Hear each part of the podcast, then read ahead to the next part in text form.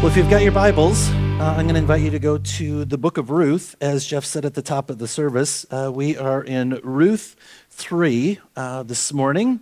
And uh, those of you who've been worshiping with us, you know. Uh, but if you're a guest this morning, uh, we are going through uh, Scripture, looking at different characters and really kind of identifying how God has blessed them, uh, specifically how God has used lots and lots of different people. Have you ever noticed that uh, we worship a God who doesn't just do things cookie cutter?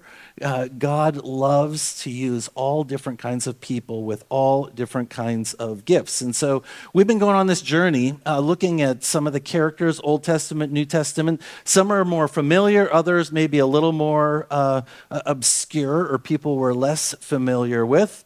Uh, and really just wondering and asking the question God, how did you use that person um, in, in their gifts and their skills uh, to bless uh, the situation at the time, but also to here we are couple thousand years later, continue to live into those blessings. And many of you have uh, gone through and you've done the gift assessment. And, uh, and so we're going through now and kind of looking at these gifts uh, little by little. There's the gifts.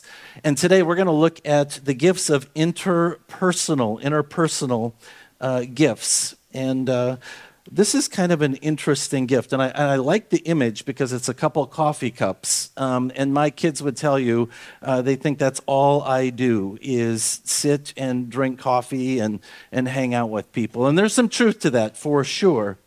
But the thing about interpersonal gifts um, is that uh, we all need this gift uh, in some shape or form. And uh, I do not naturally have this gift, and I have to work at this particular gift.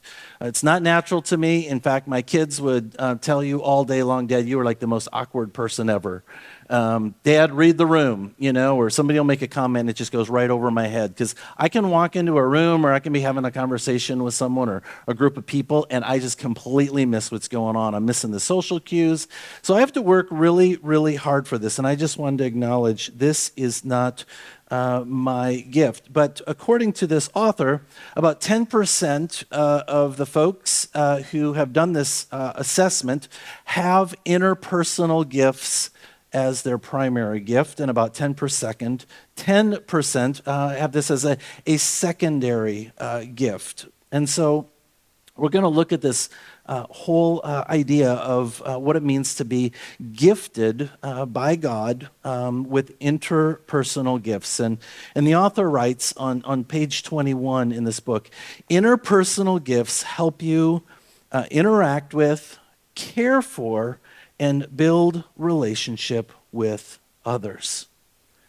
So it's really important uh, that we uh, are leaning into these gifts, whether you've got a little or a lot. And one of the things I like about um, this particular the readings is the author reminds us that even though you might be naturally gifted we all still have to work at these gifts. And so there's an opportunity to grow in these gifts. And i've used the illustration of, of sports players how they might be natural athletes but they still have to put in the time to practice and really uh, lean into uh, their giftedness and, and, and grow their giftedness and, and so today we're going to be looking at the life of Naomi. And as I think about people with uh, the gifts of uh, interpersonal gifts, it's, it's, it's wonderful uh, to, to have some examples around us. And you've probably gone into a meeting before, you've been in with a group of people, and you just you look at that person and you, you walk away from that conversation going, man, that person really knew how to connect with people. And we can all think of people who've got this gift, this extraordinary gift. There's just something uh, about them. They're, they're people persons, right? They, there's a, a magnetism uh, about there, maybe even a charisma, but they, they draw you in, they invite you in uh, to a, a relationship, and you feel safe there, you feel comfortable there. And we've also got uh, lots of uh, experience uh, and examples of people who are not so gifted, right? And if you're sitting next to one of those people this morning, uh, don't elbow them. Um, but but I'm one of those people, you know, where it's just it's not natural. You know, it's just man, that person is awkward, or that was a strange conversation, right? Because they're just missing all the social cues. Um, and so we are going to look at uh, Naomi this morning, who I think personally has got uh, Jedi like skills uh, as it relates to interpersonal gifts. And one of the things I like about Naomi is, um, is that she not only uses her gift uh, for herself, but she uses her gift for others. And we're going to read here in a little bit and look at how her gifts not only impact the situation at hand, but for generation after generation, um, in which we all ought to be thinking about uh, how our gifts are being leveraged and used even for future generations.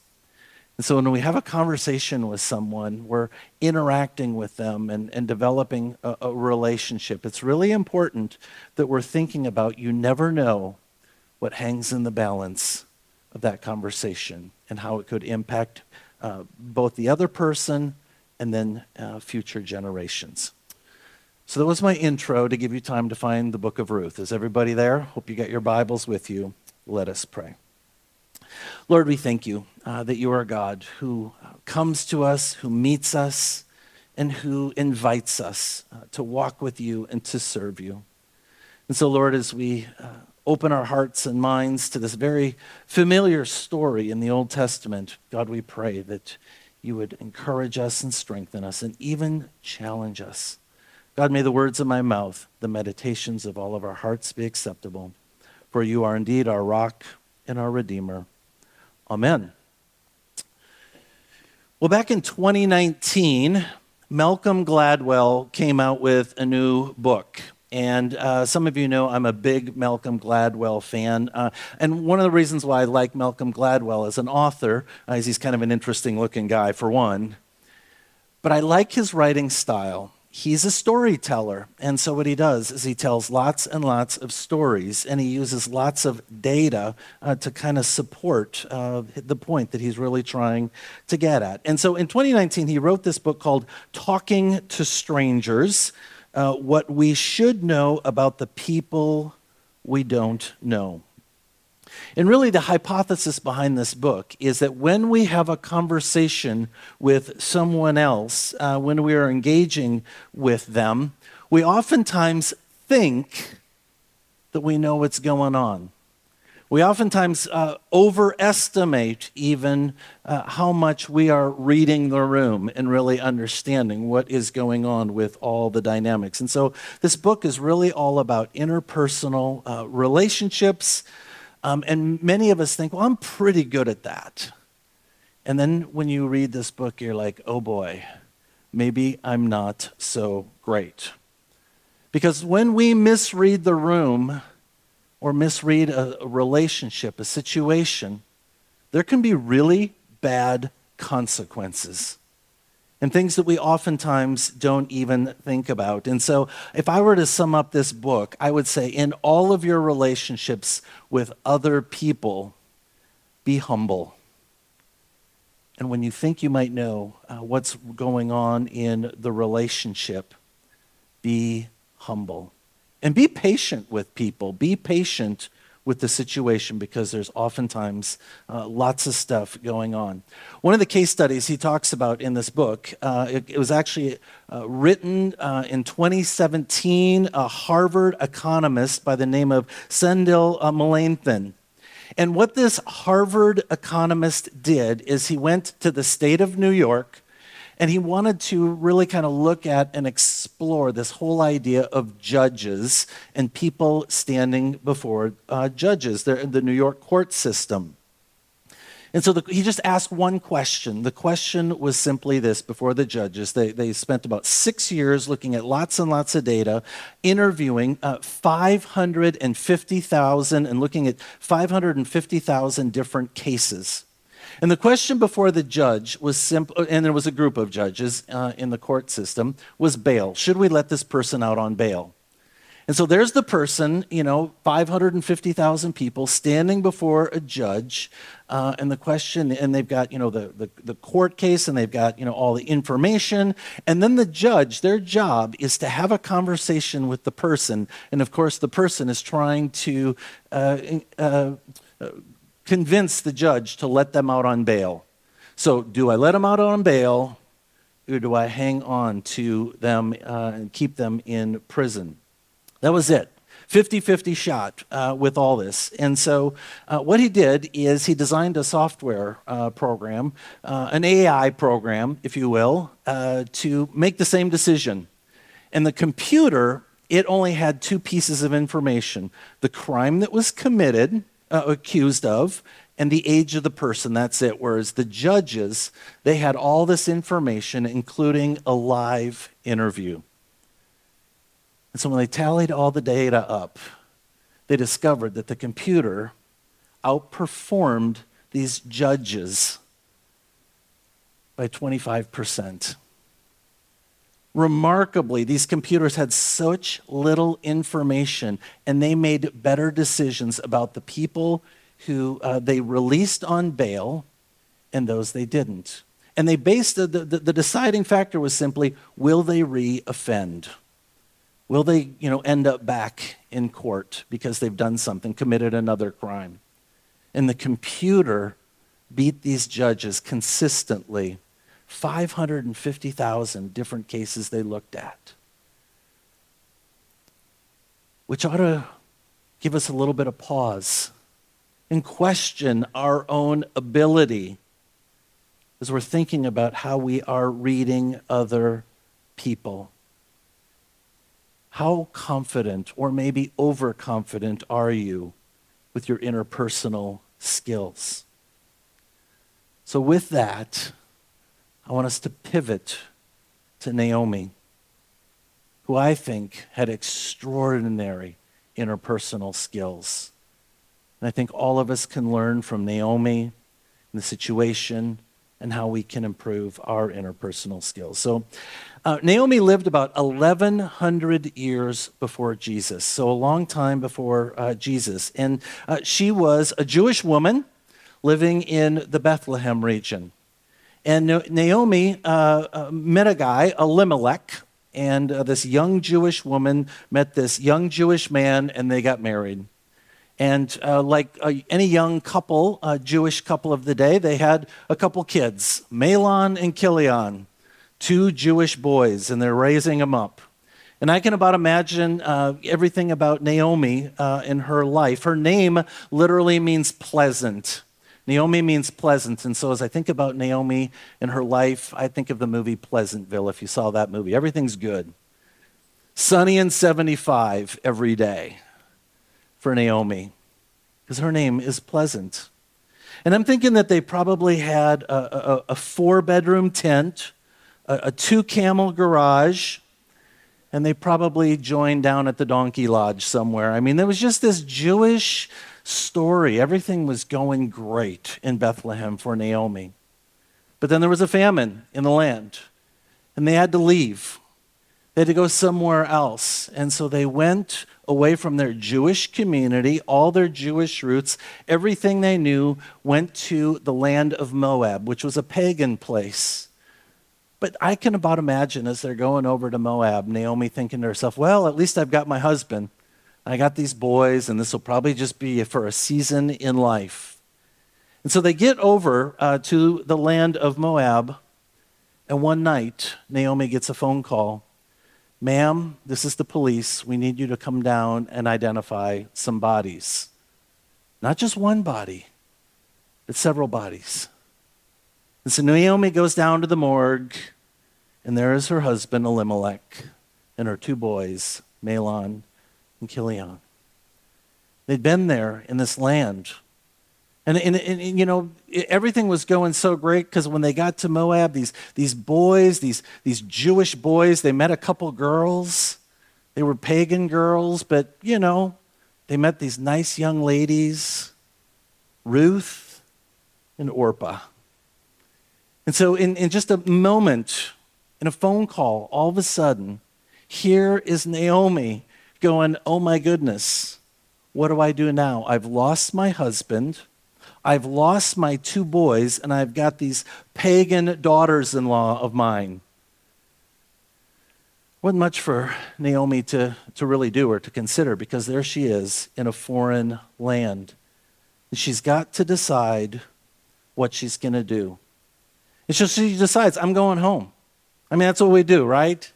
When everything just kind of falls apart, we want to go home back to where it's familiar, back to our people, back to our kinsmen, back to our extended family. And that made perfect sense. And so she looks at these two girls, Orpah and Ruth, and says, I'm going home. You girls stay here in this pagan land. You're pagan girls. Go marry some pagan men. Start your lives over. I'm going home. And Orpah says, Okay, see ya. But Ruth says, Oh no, I'm going with you. Where you go, I will go. Your God will be my God. So, in that moment, Ruth makes a profession of faith. She makes a decision to follow after Yahweh, the God of Abraham, Isaac, and Jacob. And it was an extraordinary move of loyalty to her mother in law. Why in the world would she go to this Jewish nation who is the enemy of the Moabites and follow after a foreign God? And the, the truth is, Ruth was an extraordinary woman of character. Somehow God had touched her. And so she surrendered her life and she just felt this connection to her mother in law, Naomi. She said, I'm going with you. And so these two women, Naomi and Ruth, they're walking back, they're going back home to Bethlehem. And I can about imagine as they walk into the village of Bethlehem, everybody's like, It's Naomi, she's home. And Naomi says, Don't call me Naomi anymore. Call me Mara, which means bitter. Because I left this place and everything was good, but I've come back empty. Everything is broken. I've lost my husband, I've lost my boys. And oh, by the way, she's lost any kind of financial security that she might have. Because Naomi knew that when she went home as a, a single woman, she probably had only two options uh, to make money prostitution and begging. Those were probably her options.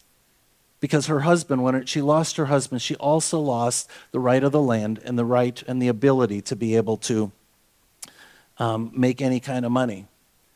So they get settled in in Bethlehem, and Ruth says, Hey, I'm going to go get us some food. So, and Naomi says, Great, I'll just kind of get us settled in in the area. And Ruth goes out to a barley field and she starts picking up some grain and gathering it to bring back to Naomi uh, to make some bread so these ladies can kind of figure out what their next steps are. So at the end of the day, Ruth comes back in from the field and says to Naomi, just kind of matter of fact, Hey, um, mother in law, here's the grain, here's the barley, let's make some food. Had an interesting day today. I was out there in the field picking up this barley and I actually met uh, the landowner. His name was Boaz. And Naomi is like, Who? Boaz? Are you kidding? I mean, Boaz is actually what's known as a kinsman redeemer. He's someone in our family who might be able to help us out of this miserable, horrible situation that we're in. I wonder. I just wonder if Boaz might be able to help us out. And so, just I, in my mind, I'm thinking that Naomi's got her Jedi interpersonal skills, just her brain is working overtime. How do we connect with Boaz? So, we pick it up in Ruth, uh, chapter 3, beginning with verse 1. One day, Ruth's mother in law, Naomi, said to her, My daughter, I must find a home for you where you will be well provided for. Now, Boaz, with whose women you have worked, is a relative of ours. Tonight he will be winnowing barley on the threshing floor. Wash, put on perfume, get dressed in your best clothes, then go down to the threshing floor, but don't let him know you are there until he has finished eating and drinking. When he lies down, note the place where he is lying then go and uncover his feet and lie down. He will tell you what to do. Remember that movie, uh, Fiddler on the Roof? Matchmaker, matchmaker, make me a match. That's what's going on here. Naomi looks at Ruth and she's plotting how they can get out of this difficult, horrible situation. And one of the things I love about Naomi is how practical she is. Okay, here's the deal, Ruth.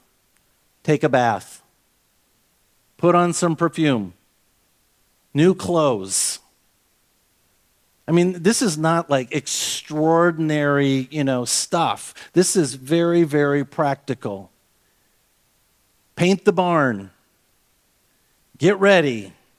Don't just go down there and show up in your dirty work clothes smelling like a farm girl. But try to get his attention. Smell good. Look good. It's this coaching that Naomi gives to Ruth.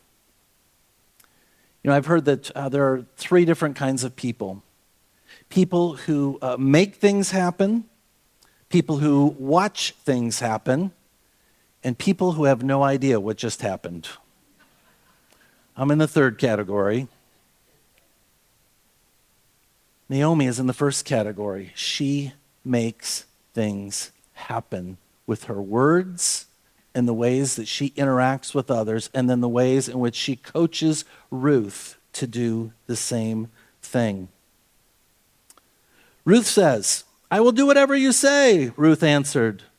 So she went down to the threshing floor and did everything her mother in law told her to do. Notice that Ruth is very teachable and she is being obedient to her mother in law.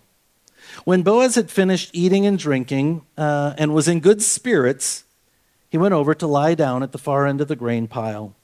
Ruth approached uh, quietly, uncovered his feet, and lay down. In the middle of the night, something startled the man. He turned, and there was a woman lying at his feet. Who are you? he asked. I am your servant, Ruth, she said. And spread the corner of your garment over me, since you are a guardian redeemer of our family. Now, culturally, this is a very, for us, this is a very strange interaction. We look at like this, this situation that's going on and, and we think, this is really odd. I mean, this doesn't happen today. But in their day, in their time, this whole idea of a kinsman redeemer, sometimes known, uh, some of your uh, Bible versions might even say a guardian redeemer a guardian redeemer or a kinsman redeemer. It was a category they had in their day and time that was very much a part of their culture. And it comes from Deuteronomy 25 and Leviticus 25. And so I just want to read to you so you can understand culturally what is going on. In Deuteronomy 25, it says this If brothers are living together and one of them dies without a son, his widow must not marry outside the family her husband's brother shall take her in and marry her and fulfill the duty of a brother in law to her.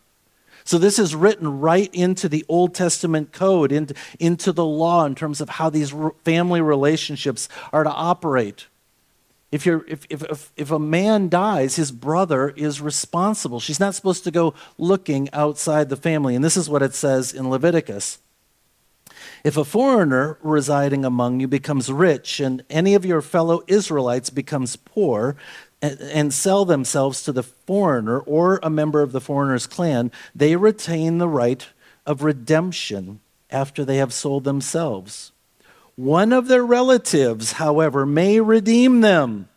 An uncle or a cousin or a blood relative in their clan may redeem them or if they prosper, they may redeem themselves. And so it's this idea culturally that the family is going to take care of themselves. And this was really a way to protect women in ancient times, these, these ancient Jewish women. So oftentimes, when the husband would die, they weren't just out there on their own, either having to beg or prostitute themselves, but the family was all of a sudden going to come around them. And that's this idea of a kinsman redeemer or a guardian redeemer. So the, the idea was really to support and help the woman uh, and her family and all who are uh, part of uh, strengthening the entire family system. And furthermore, is it's tying together the family unit. You can about imagine anytime somebody said, Hey, I'm going to get married, everybody else in the family wants to know who that guy is, right? Because if, if someone dies, then they, they got to marry that person. They're obligated, or at least there's this, this idea. Because you know what? Guess what? You, and I tell this to brides and grooms all the time as I'm doing premarital counseling. Hey, you're not just marrying him, you're marrying his entire family. You're not just marrying her, you're marrying her entire family. In the Bible, that's literally what was going on in Old Testament times. So it wasn't just that, oh, I'm marrying him. Oh, great. Seems like a nice guy. Oh, no. Because if your brother dies, you're marrying her. I mean, you, can kind of see how this works and why um, this was so important in their culture and how it made their families so strong. They were invested in one another because it impacted them directly who your siblings married. So, this was a really big deal this idea of a, a guardian redeemer or a kinsman Redeemer. The Lord bless you, my daughter, Boaz replied. Your kindness is greater than that which you showed earlier. You have not run after young, uh, the younger men, whether rich or poor. And now, my daughter, don't be afraid. I will do for you all that you ask. All the people of my town know that you are a woman of noble character. See, there was something about Ruth, something about her character, and this idea where he says, um, Everybody in my town knows you're a woman of character. It's the same word, same concept, same idea in Proverbs 31 about a righteous woman, a woman of character. And Boaz says, Ah, it's so obvious who you are. You are a righteous woman, you're a woman of character. And he says, Okay. I will be your kinsman redeemer. I will be your guardian redeemer. I will marry you. I mean, she just proposed to him. That's what's going on on the, on the threshing floor. She's like, Will you marry me? He's like, I'll do it. And this, for us, this is kind of code language because we don't get all of it. And so, you know, there's, you know, in their minds, everybody's thinking, there's going to be a wedding. This is going to be awesome. But in their culture, remember, you weren't just marrying the woman. You were marrying the entire family, and you were taking on the obligation and the responsibility to provide for everyone. So when Boaz says yes to Ruth, he's also saying yes to Naomi. I'm not only going to marry you, but I'm going to take care of your mother in law. I'm going to financially take care of her. I mean, this was a big deal for what's going on. And I want to make sure you understand here what, what Naomi is doing with Ruth Sure, she wants Ruth to be taken care of, but there's some self serving purposes here for sure. A friend of mine says, Brian, there are no unselfish acts. No matter how much we do to serve and care for others, there's oftentimes a little bit in it for us. And certainly there was a little bit or a lot in it for Naomi on this, uh, on this day uh, when Boaz says yes to marrying Ruth. And this whole idea of a guardian redeemer, it's right at the center of it. It's this idea that someone has come to rescue them, someone has come to save them and help them out. Now, when I, I, I think about just this whole idea of, of redeeming or, or a redeemer or redemption, I think of a coupon. Just before Easter, we got a coupon in the mail. You know, hey, uh, you can get a free ham down at the grocery store. So I cut out the coupon. You know, you got to buy so many groceries, and you got this coupon, and you take it down there. You, you pick out the ham that you want. You take it up to the counter. You spend hordes, crazy amounts of money on your groceries, right? And then you give them your coupon for a free ham. You're redeeming that coupon. And so that coupon, what that functions as something for something, right? There's this relationship, this, this transfer. I just cut out this, this coupon and I get, uh, give it to the person, the cashier, and they give me that ham for free. And this is the idea that's going on here in terms of redemption something for something. We see this idea of redemption over and over throughout the Old Testament. And if you're thinking, gosh, this sounds a whole lot like Jesus in terms of him redeeming us, rescuing us, and saving us, that's where you're thinking. You're absolutely right. That is exactly what is going on here. And as I think about as Jesus was hanging on the cross, he's about ready to die, and he says to tell us, die. It is finished, paid in full. God, my sacrifice on the cross is a redemption for the people, all those who trust and believe in me. This redemption in, in Old Testament times, in biblical times, and even today, it moves us from slavery into freedom. It's that kind of transaction uh, that's going on. So there's two more chapters of Ruth. We just kind of scratched the surface a little bit here. Lots of details, lots more stuff going on. But what you need to know at the end of the day is that Boaz does indeed marry Ruth. They get married. Everything uh, turns out awesome. And so we, we look at the life of Naomi, and her life began with tragedy and loss. But by the end of the book of Ruth, there is redemption and blessing going on. Ruth and Boaz, they get married. And they have a son. His name is Obed. And Obed, next generation, he gets married and he has a son. His name is Jesse. And Jesse has a son. And his name is David. We know him as the giant slayer David, King David. And so you can see how this one conversation, this interaction that Naomi is at the center of, coaching Ruth every step of the way, all of a sudden, Ruth becomes a part of the genealogy of Jesus Christ. Because David, of course, was in the lineage of Jesus, the Messiah. See, oftentimes I think that we can look at everyday conversations, these mundane conversations, these human interactions, these interpersonal conversations that we might have, and we just think, ah, you know, doesn't really matter. But the truth is, we never know what hangs in the balance of our conversation, of our communication, of our interpersonal relationships. And I think one of the most extraordinary things uh, uh, uh, about this story is we can't forget Ruth was a pagan when we first met her, and she marries Naomi's uh, son. God can even use a pagan woman to be a part of the lineage of Jesus Christ, the Messiah.